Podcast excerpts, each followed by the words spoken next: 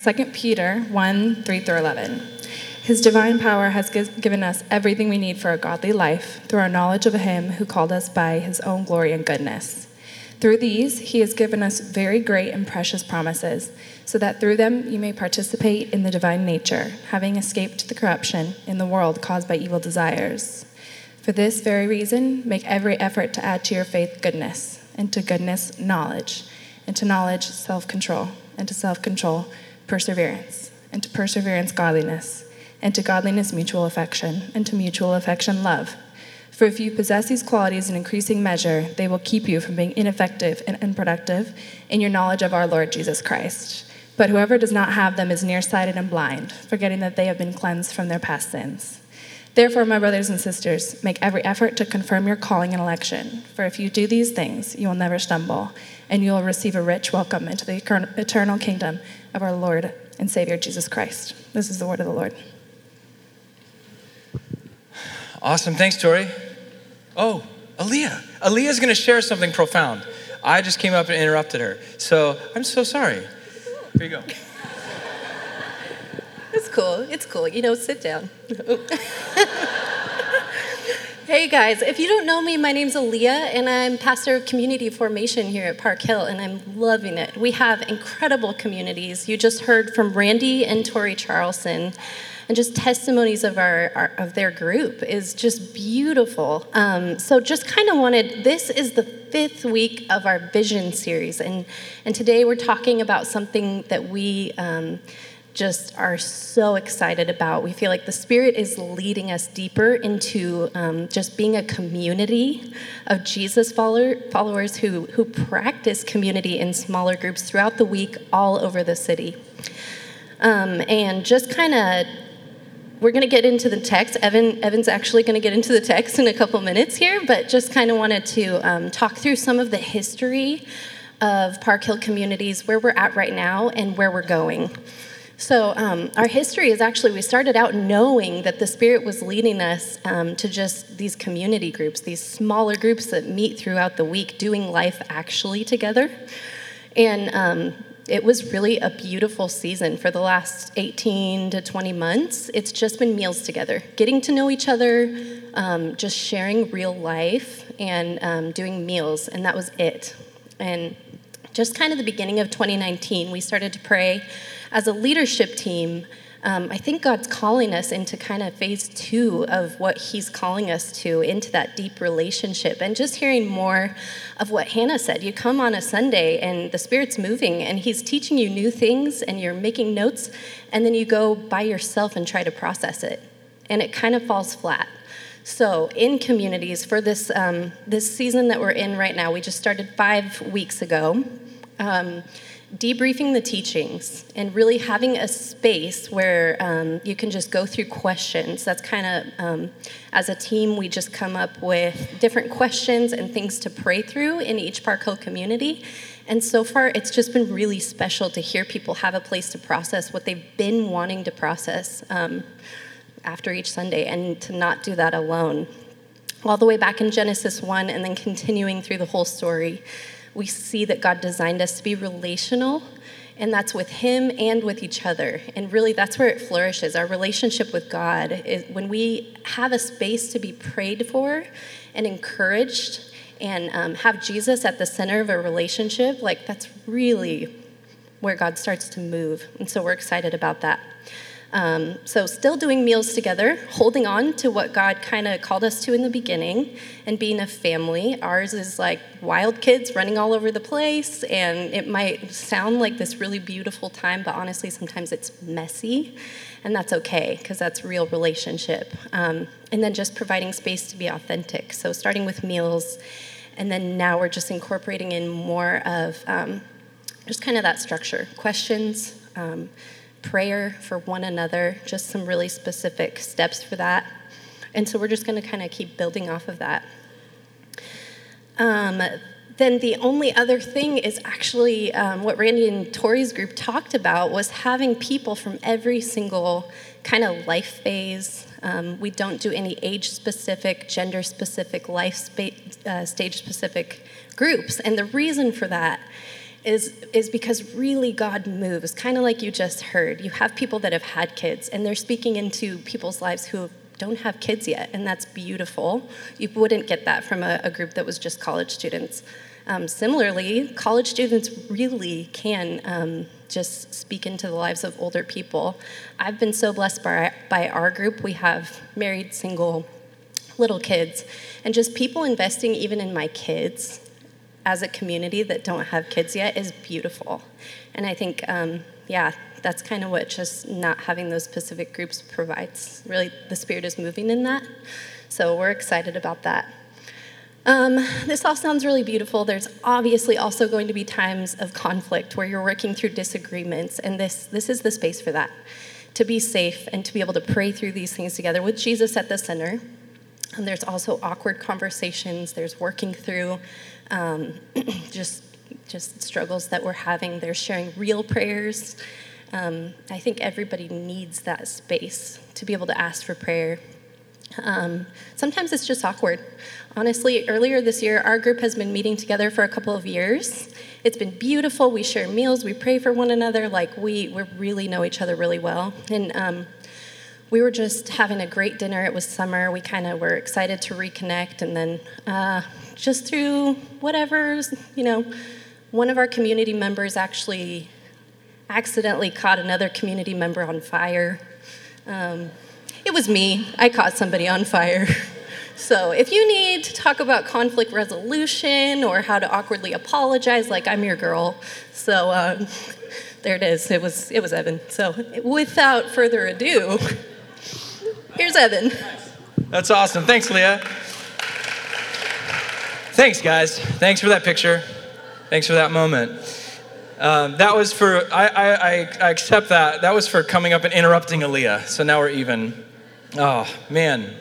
So yeah, I was actually the reason why I came up and I got all I got all mixed up with the order. I was so moved by that community story, hearing all the generations share about what God is doing uh, d- despite the differences and the awkwardness of pushing through diversity. It's so profound. I was so thrilled that I actually forgot the order of who's speaking. And um, I, I, I, am very excited about what's actually going to happen this morning as far as the content. We read 2 Peter chapter 1, 3 through 11. My name's Evan. This is my wife Sandy up here. That was Aaliyah, and we're part of a fantastic team that is leading this church forward. And um, today we're in the middle of our vision series where we're talking about what it means to live as a community of Jesus' apprentices in the 21st century. Last month we looked at what it means to be with Jesus.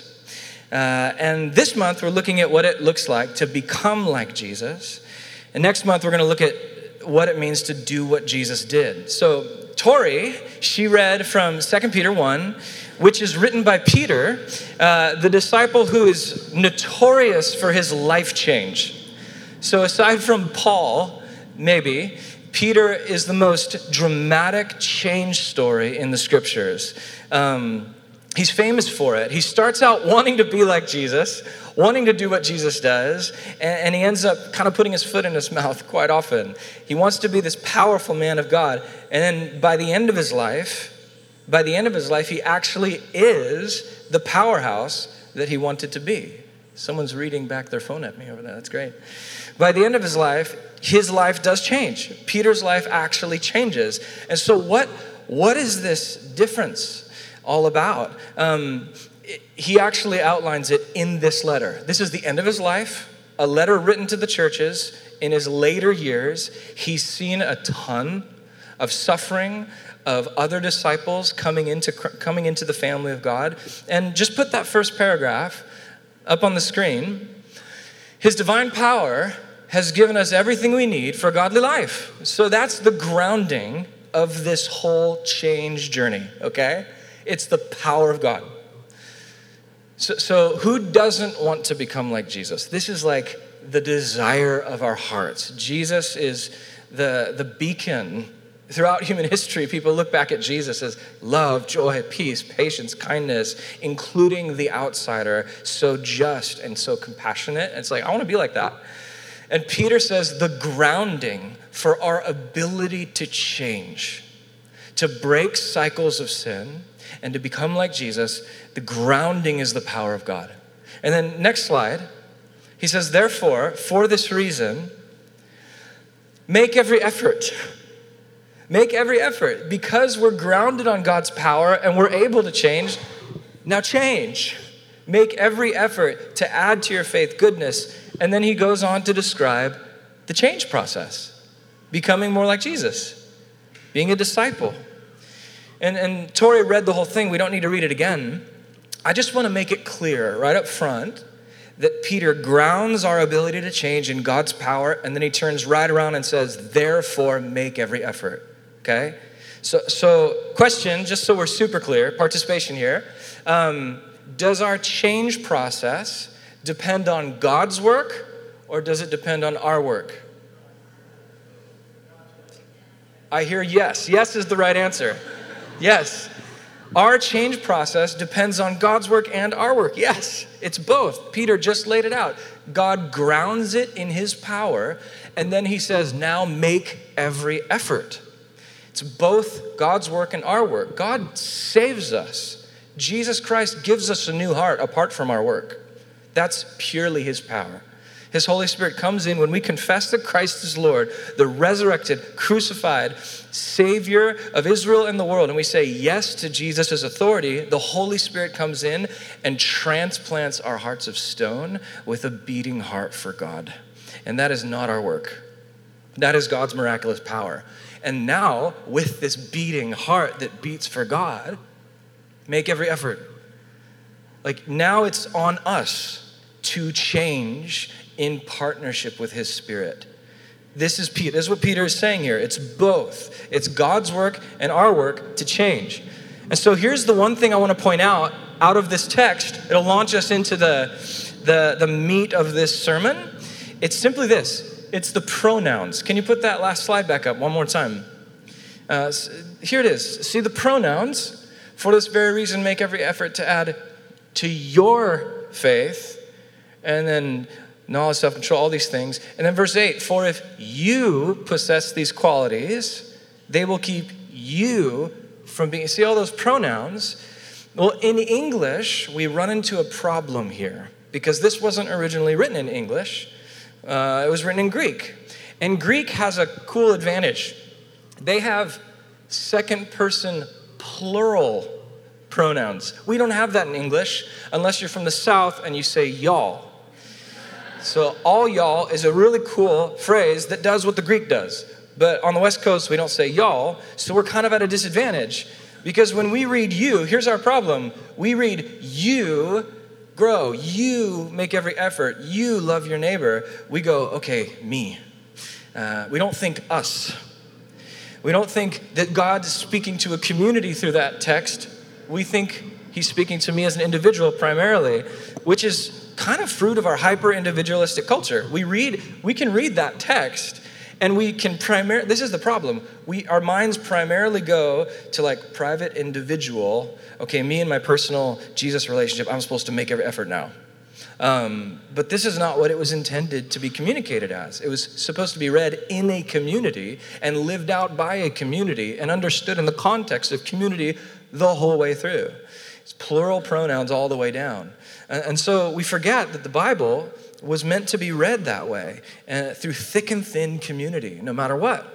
And the commands were primarily community commands, not private personal commands, even though obviously there's a private personal relationship with Jesus through prayer and through discipline. But that's not, the, that's not the main focus of the vast majority of the New Testament commands. And so here's the main point I want to get across today. We are deeply convinced we being Park Hill leadership, convinced that living in authentic community is vital to becoming like Jesus. Okay? Apart from committed, spirit empowered community, we will not be continually transformed into the loving, sacrificial, peacemaking family of Jesus in the world. In other words, you and I cannot become like Jesus alone. You just can't. Mother Teresa famously said, Loneliness is the leprosy of the modern world. And this is easy to miss We have Twitter and email and texting and Facebook and Snapchat. We're more connected than ever, but connectivity is not the same as community. Sherry Turkle wrote this book, Alone Together. I love that title, it says a lot. And she says this in the book We turn to our phones instead of each other. It's just our, it's our mode of operation now, and it's wreaking havoc on our souls. So today, we're looking to Jesus for guidance on how to live as a committed Christian community. Just think about, think about Jesus' first community. Uh, these 12 guys he handpicks, and, and then he, uh, women and men all become part of this first community but these first 12, they're incredibly diverse from across the spectrum. Not, not racially diverse, because everyone was Jewish in Israel and Judea and Galilee, but in every other way, they were diverse politically, personality wise, ideologically. I mean, you have, you have an anti Roman Jewish nationalistic zealot walking alongside a pro Roman Jewish tax collector for Rome walking alongside Jesus in this little learning community. And so it's safe to assume they didn't have a great time getting along all the time. It was difficult, okay? Because uh, let's face it, community can be a buzzword today. It's kind of a hip thing to want and talk about. Um, all this talk about, you know, diversity and togetherness and life, doing life together, it can feel really idealized. Um, but we got to face the music, just like Jesus' first community did. Uh, that the reality is they probably had a really hard time getting along. And three years walking with Jesus on the dusty roads of Galilee and Judea was not easy. I mean, you have a story in one of the Gospels where they're literally fighting over who's the greatest, right in front of each other. Um, so it wasn't easy to get along. We see this, this theme of difficulty in community. We see it continue through the rest of the New Testament. Authentic community is hard. Here's the first snapshot of the earliest church, just after Jesus ascended and the Holy Spirit came. Here it is. So, uh, you guys know the, the, the passage. The church is born day one, and then here's how they act. They devoted themselves to the apostles' teaching and to fellowship, to the breaking of bread and to prayer. Everyone was filled with awe at the many wonders and signs performed by the apostles. And all the believers, look at that, all the believers were together and had everything in common. Like they shared all their stuff. That sounds kind of ideal and awesome. And then verse 40, verse 45, they sold property and gave to everyone who had need. Every day they continued to meet together in the temple courts. They ate together. Verse 47, they worshiped together and they kept growing together. And, and that seems ideal, right? Like, that seems like the kind of church I'd want to be a part of. And if you turn the page to chapter 4 of Acts, it continues, verse 32. All the believers were one in heart and mind. No one claimed that any of their possessions was their own, but they shared everything they had. So basically, what we're going to do today is at the Connect table, we're all going to sign up for the same joint bank account at Bank of America so that we can live like the ideal. Uh, with great power, with great power, the apostles continued to testify resurrection and just look at verse 34. There were no needy persons among them. They're literally selling their real estate to make sure the bottom line comes up to the medium. Ins- insane. It's like all our like Western American individual sensitivities are triggering right now.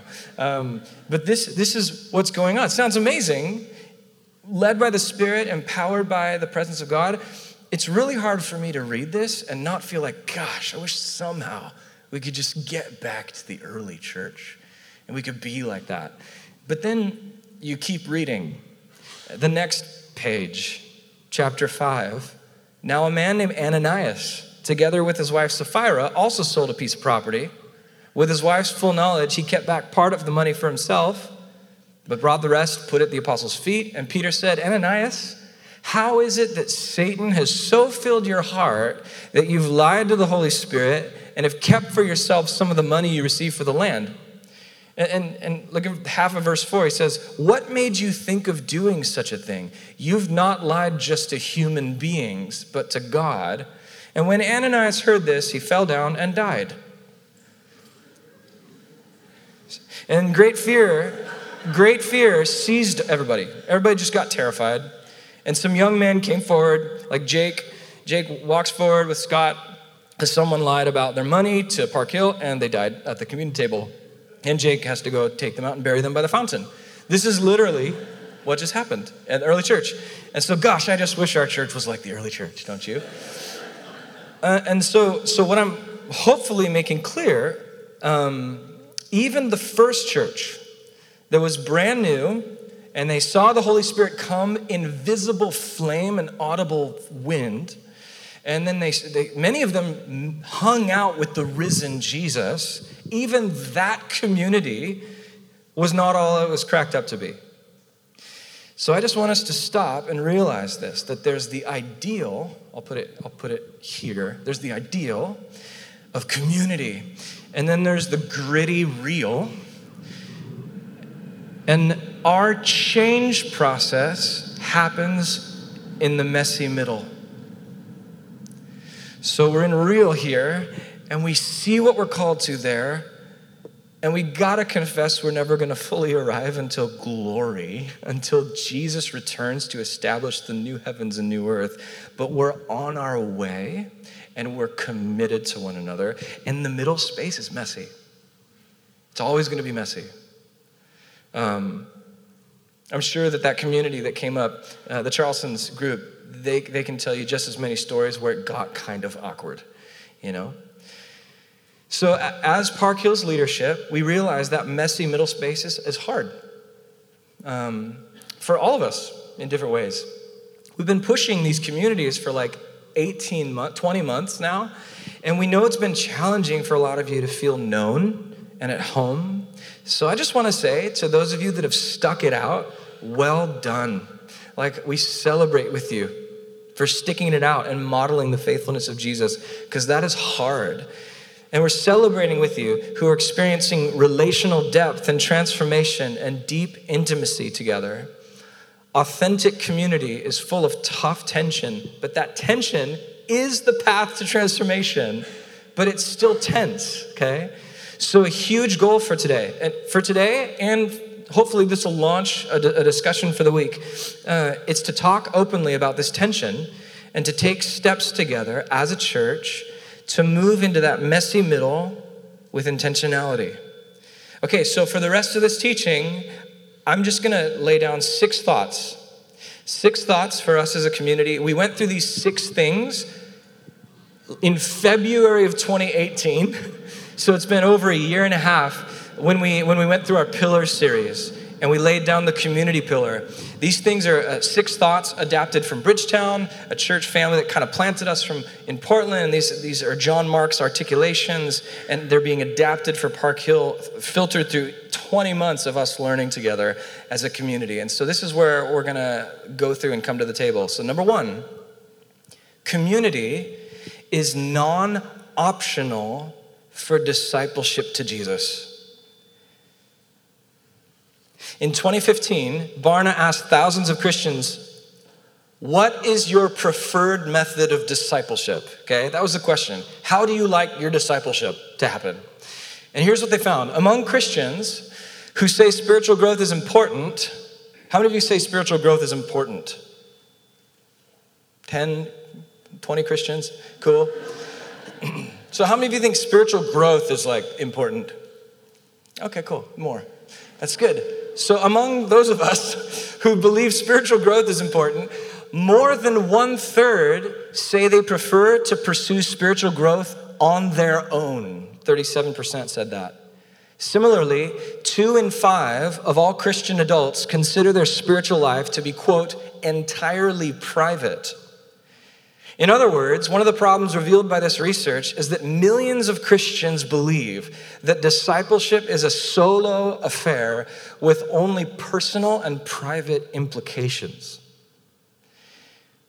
And so this survey it pulled back the curtain. Like by far amongst American Christians, the most preferred method of trying to follow Jesus is, quote, on my own, not with a mentor, not with a community. Most just said, hey, this thing's me and Jesus. But discipleship doesn't work that way. Jesus did not have a disciple, he had disciples. It's never just Jesus and Peter. You always read like Jesus and Peter, James and John, or Jesus and the 12, or Jesus and the 70, or the 5,000. It's plural always, whenever it's happening in the story. And again, I don't know how many of you were aware of this, but Park Hill, like, uh, like Aaliyah said, Park Hill is led by a community group. We, are, we moved together from Portland and from Orange County. We came together as a community to lead a church as a community. And it's, uh, it's hard. It's been awkward at times and painful, and we're still intentionally working through what it means to be better at relationships like, uh, we're creating the discussion guides for you, so we thought it would be awkward to go through our discussion guides we created. So we're going through e- emotionally healthy relationships, which is Pete Scazzero's like 2.0 curriculum.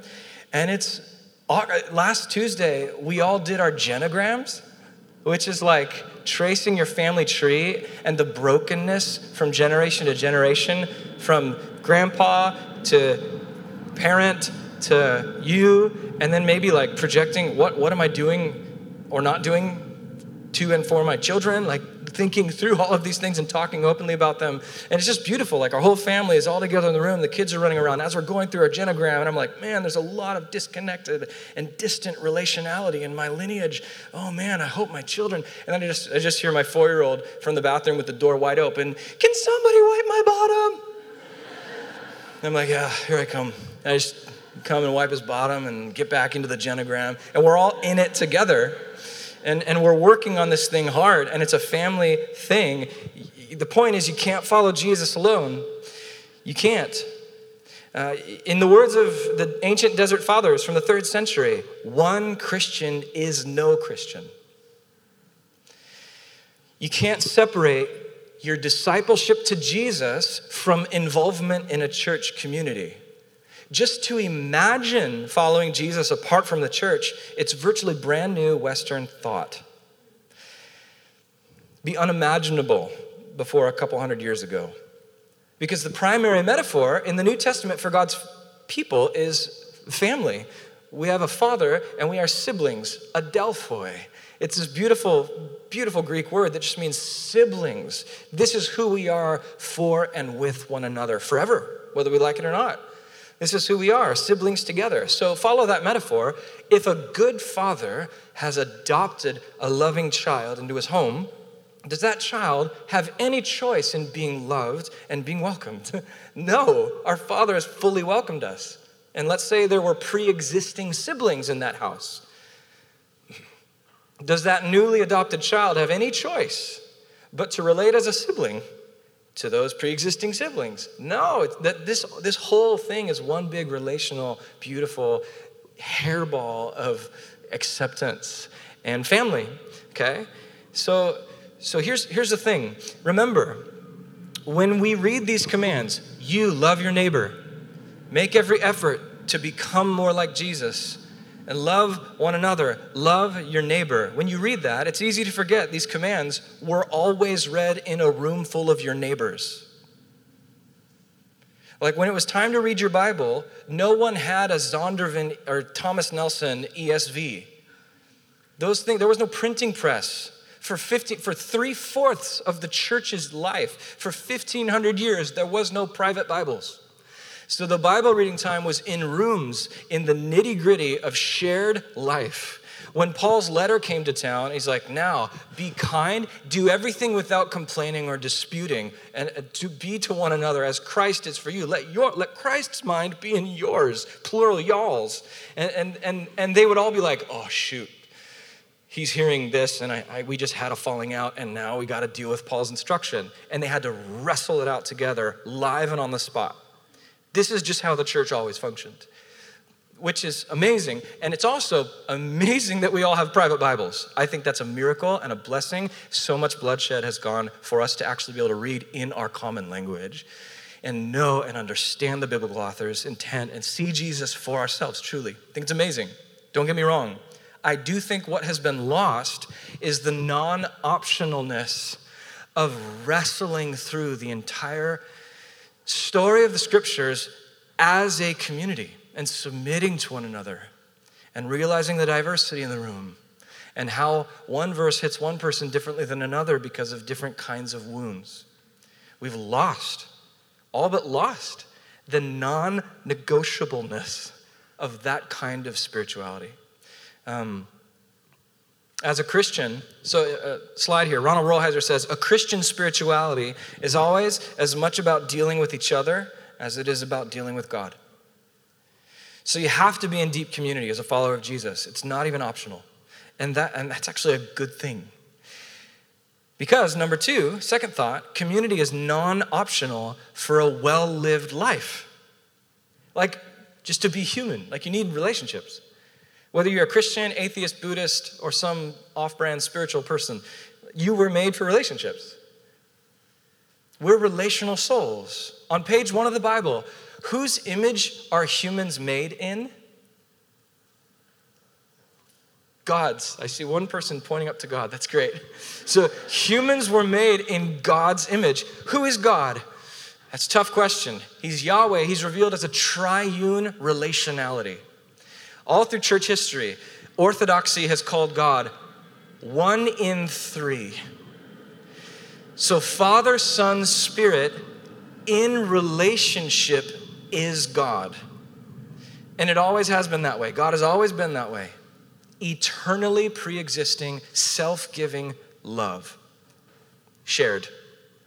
So imagine that self giving triune love shared spills over to create to share more and there you are. Here we are, the offshoot of his love. Run from him and now brought back through redemption, welcomed to reflect his relationality again. We were made for this stuff, guys. We, we, we, we were made to be in relationship. There's no other way to be human than to be in relationship.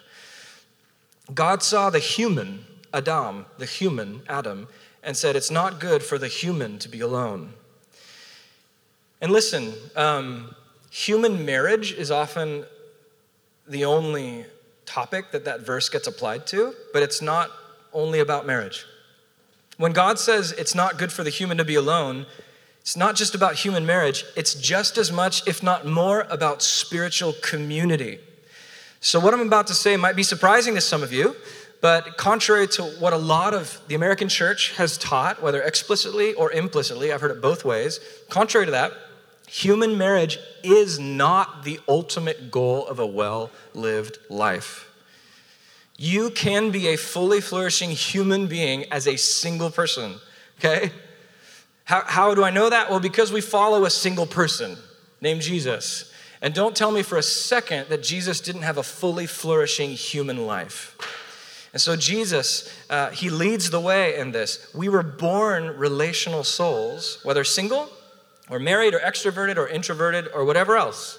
Doesn't matter. If one close just you tell I mean if one close relationship in your life is is awkward or tense or really painful, you're a wreck. If like a close relationship gets broken, you're a wreck and your relationship with God is even put to the test at that point. Because God designed humans to be this beautiful hairball of emotional, relational sharedness. And it's, it's a reflection of Him. Paul wrote, Rejoice with those who rejoice and mourn with those who mourn. And that's healthy humanness, you guys. What happens when you got that degree? Like, or when, when uh, you know, commencement is coming and you send out invitations, right? You send, like, you, you send out some kind of like flare into the universe, like, come, be with me.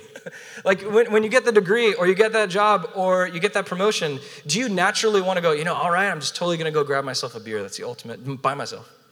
Just, be, just me, by myself. No, you like, in some way, you call a distant relative or you call a friend. You, in some way, it's a call to community. In whatever we celebrate, also when we mourn, when we're grieving, that's often a, like a, a, a gut level cry for physical presence with people. So community is not optional, whether the high highs or low lows or uh, either way. To be a fully flourishing human being, we all know this, we long for this. Community is not optional for a well lived life. And then number three, community is where we change, it's where we're transformed.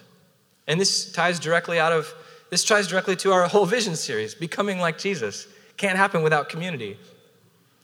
And I think we all want community, like belonging at a deep level. And we realize this at the surface. You become like the people you hang out with. You know, you know, you become like the company you keep. Fashion, music, language, we start to reflect that. Uh, but at a deeper level, community, defined as intentional relationships around Jesus, this kind of community, it does two things for our transformation into Christ likeness. True community, it exposes us and it encourages us. It does both. And both are needed. When you're exposed, it exposes what Pete Scazzero calls your shadow side. It's this unself aware, dark, sinister side of who we are. And he describes it this way it's the accumulation, do you have that? There it is. It's the accumulation of untamed emotions, less than pure motives and thoughts that, while largely unconscious, strongly influence and shape your behaviors. It's the damaged but mostly hidden version of who you are. And the problem, it's not just hidden from a lot of people, but it's way more often hidden from ourselves. And we need honest spiritual family to expose it. And it's hard, it's painful. So, like I said, uh, there's a community of leaders that lead this church. There came a moment when things got so just, it was really great, but there were things that needed to be dealt with, specifically in my character, uh, because I have a unique role as, as lead, the lead pastor. And so I would be leading uh, meetings, and, and, and I didn't know this, but there was like a, a tendency, because I'm you know, so fun loving and I want to incorporate everyone, and I, I like quick ideas and I move quick, I'm, I can be unpredictable which makes people who like predictability and stability, it makes them nervous and operate with a low grade anxiety that something's going to be pulled out from under their feet at any moment or I'm just going to be crazy. And so, and so we actually brought in a mediator, like a spiritual, uh, like a life coach or spiritual director, to come in and do a 360 assessment on me, where they went to five people on the team and they got, how can Evan grow? What is Evan doing great? And then he distilled it into like a personal kind of comments, so I couldn't see which one came from who. And then I just had to repent. And we went on a retreat out to the, out to the desert, and I'm just like, this is all true. This is really, this is true. My soul was like hamburger meat for like three days, but it, but it was so, it was good. I think I need to do it again next January. I, I, there's so much I'm not aware of that affects people in ways I don't intend. And, and this community exposes that, exposes this. We, we try to do it just, um, we try to do it on our own, like, hey, let's do blind spots. And we, and we do this thing called blind spots. And it's hard to, to actually look someone in the face and tell them where their blind spot is. Uh, and then everyone kind of goes around. Uh, but, it's, but it's a good practice to seek the shadow side of me to, to seek it, let it be exposed, so that the second part is true that I can be encouraged. I can be encouraged. I can be built up. It's not just to leave me raw. The point of community and getting raw isn't just to like lay it all out and make everyone feel bad and leave awkward. The point is so that at that moment of raw, open woundedness, we can then begin to do 1 Corinthians 14 3, and now let everyone who prophesies prof- prophesy for comfort and encouragement and the building up of all. And so at that moment, the community comes around and says, Yes to your shadow side, but God. And we see who you truly are in Christ. And then the encouragement comes in and just begins to reshape your identity around Jesus in the most profound way you cannot get outside a community. See this constantly. And it's hard, but it's good. It's way easier to just like back away from tough talks and to, and to just say, okay, I'm just gonna make a new friend, click on friend or whatever. Um, it's way harder to stay devoted to community for transformation, but this is the way of Jesus. So Jesus calls us to expose and encourage, okay? To expose and encourage. And then uh, number four, Christian community is not the same thing. I gotta say this It's not the same thing as a group of friends. So again, if, if you're like me, where you just like, you know, sur- I just like a lot of surface level relationships and everybody just to feel awesome and not really talk about what's really happening. You know what I mean? Like can, there's a super unhealthy side to that. Um, and so I need to say this because if you're a fun loving, like, yay, I love everyone, everyone's amazing, and this community's awesome kind of person, we're tempted to think, I have lots of friends in my community. Maybe, maybe not. Like, I don't mean to be cliche, but authentic community really is those you do life with. Like people who see you on the good and the bad days, who don't see the filtered version of you, the always makeup on, never sad version of you. Like, I need people who are so close to my life that they know firsthand how I really treat my wife and kids. Like when my filters are off. And the key thing here is that your circle of friends isn't necessarily the same thing as your spiritual family, your community of transformation. And then, number five, community is the byproduct of commitment. It's a byproduct of this other thing called commitment. And if you get, if you only like leave with one of these six thoughts, maybe it should be this one. Remember how Acts 2:42 starts. I think the most ignored word in the verse, and they devoted themselves to the doctrine prayer, blah, blah, blah. They devoted, they committed to this thing, you guys. I think we all ache for community. We long for it. Like the breakdown of the family in the wake of the sexual revolution in the 60s, like it's just left these ripples that have given the West, a, we, have, we have a sense of placelessness and insecurity, and we long to belong to true capital F family. But we also like to keep our options open.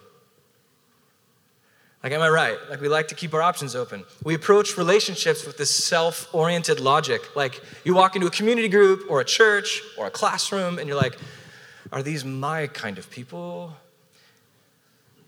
which is just another way of saying, what's in it for me? Or like, how will this group or this person make me look or feel? Because we live in a world of options, so we hold out.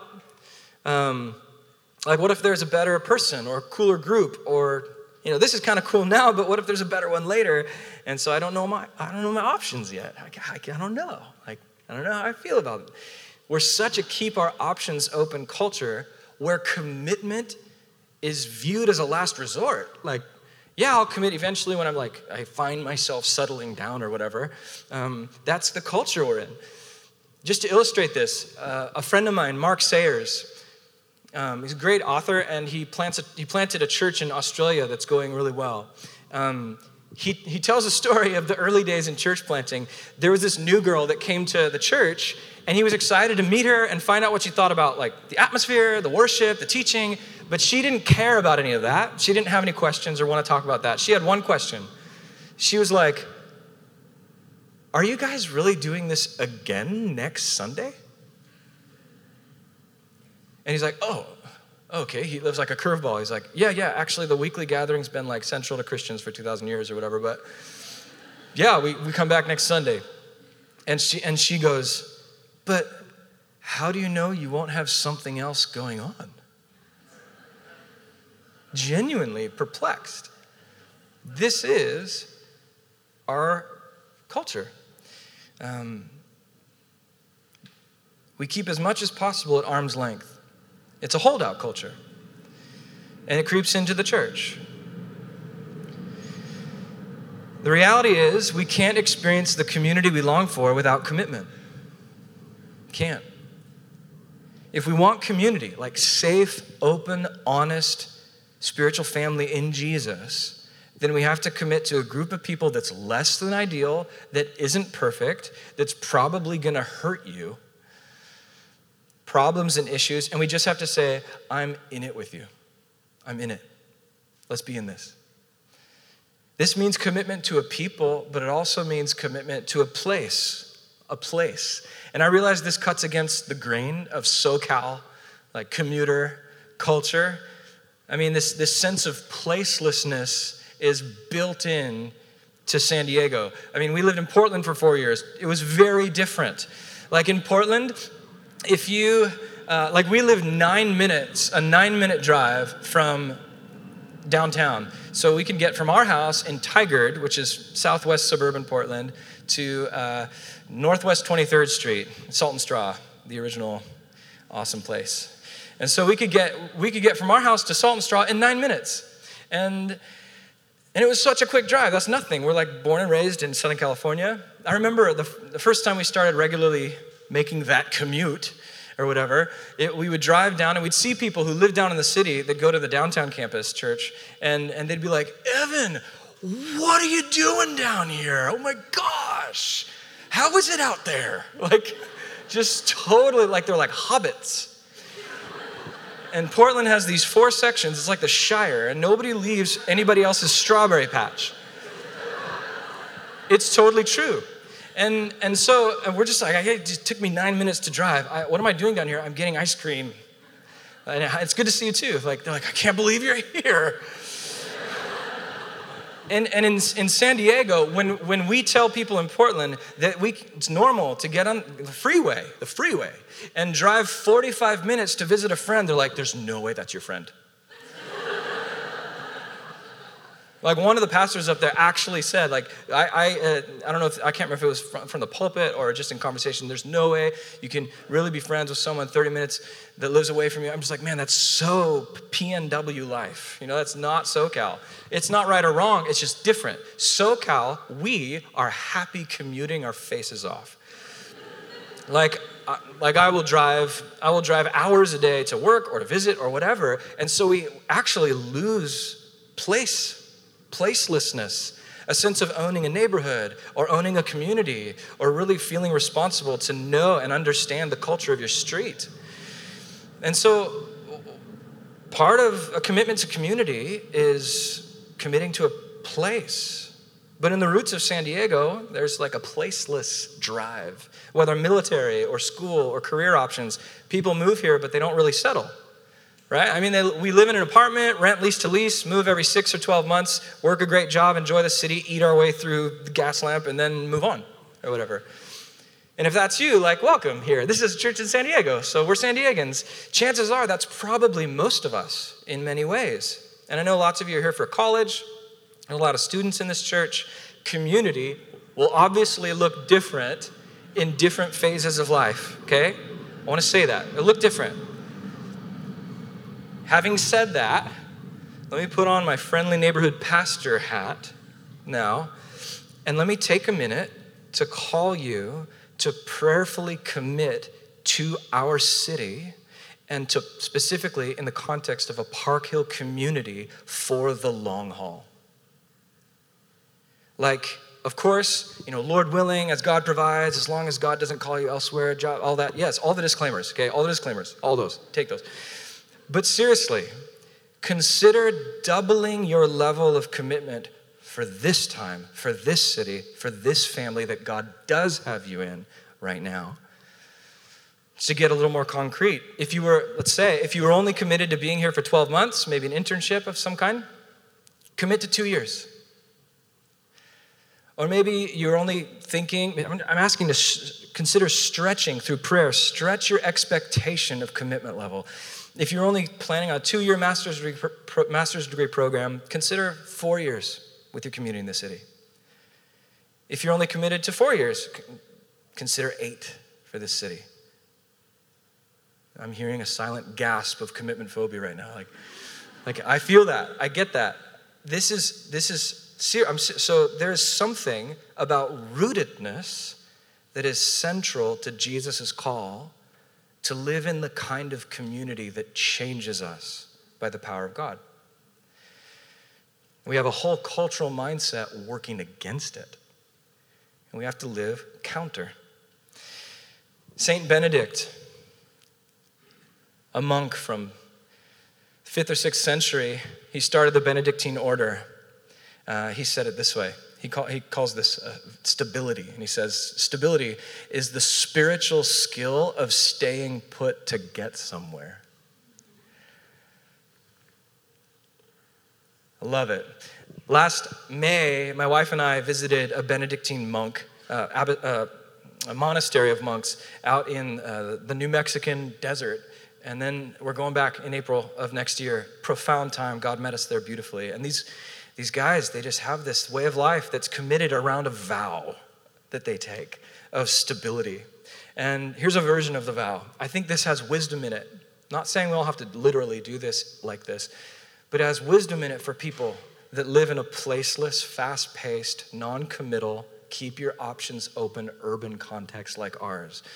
He says, uh, We vow, they say, we vow to remain all our life with our local community. We live together, pray together, work together, relax together. We give up the temptation to move from place to place in search of an ideal situation.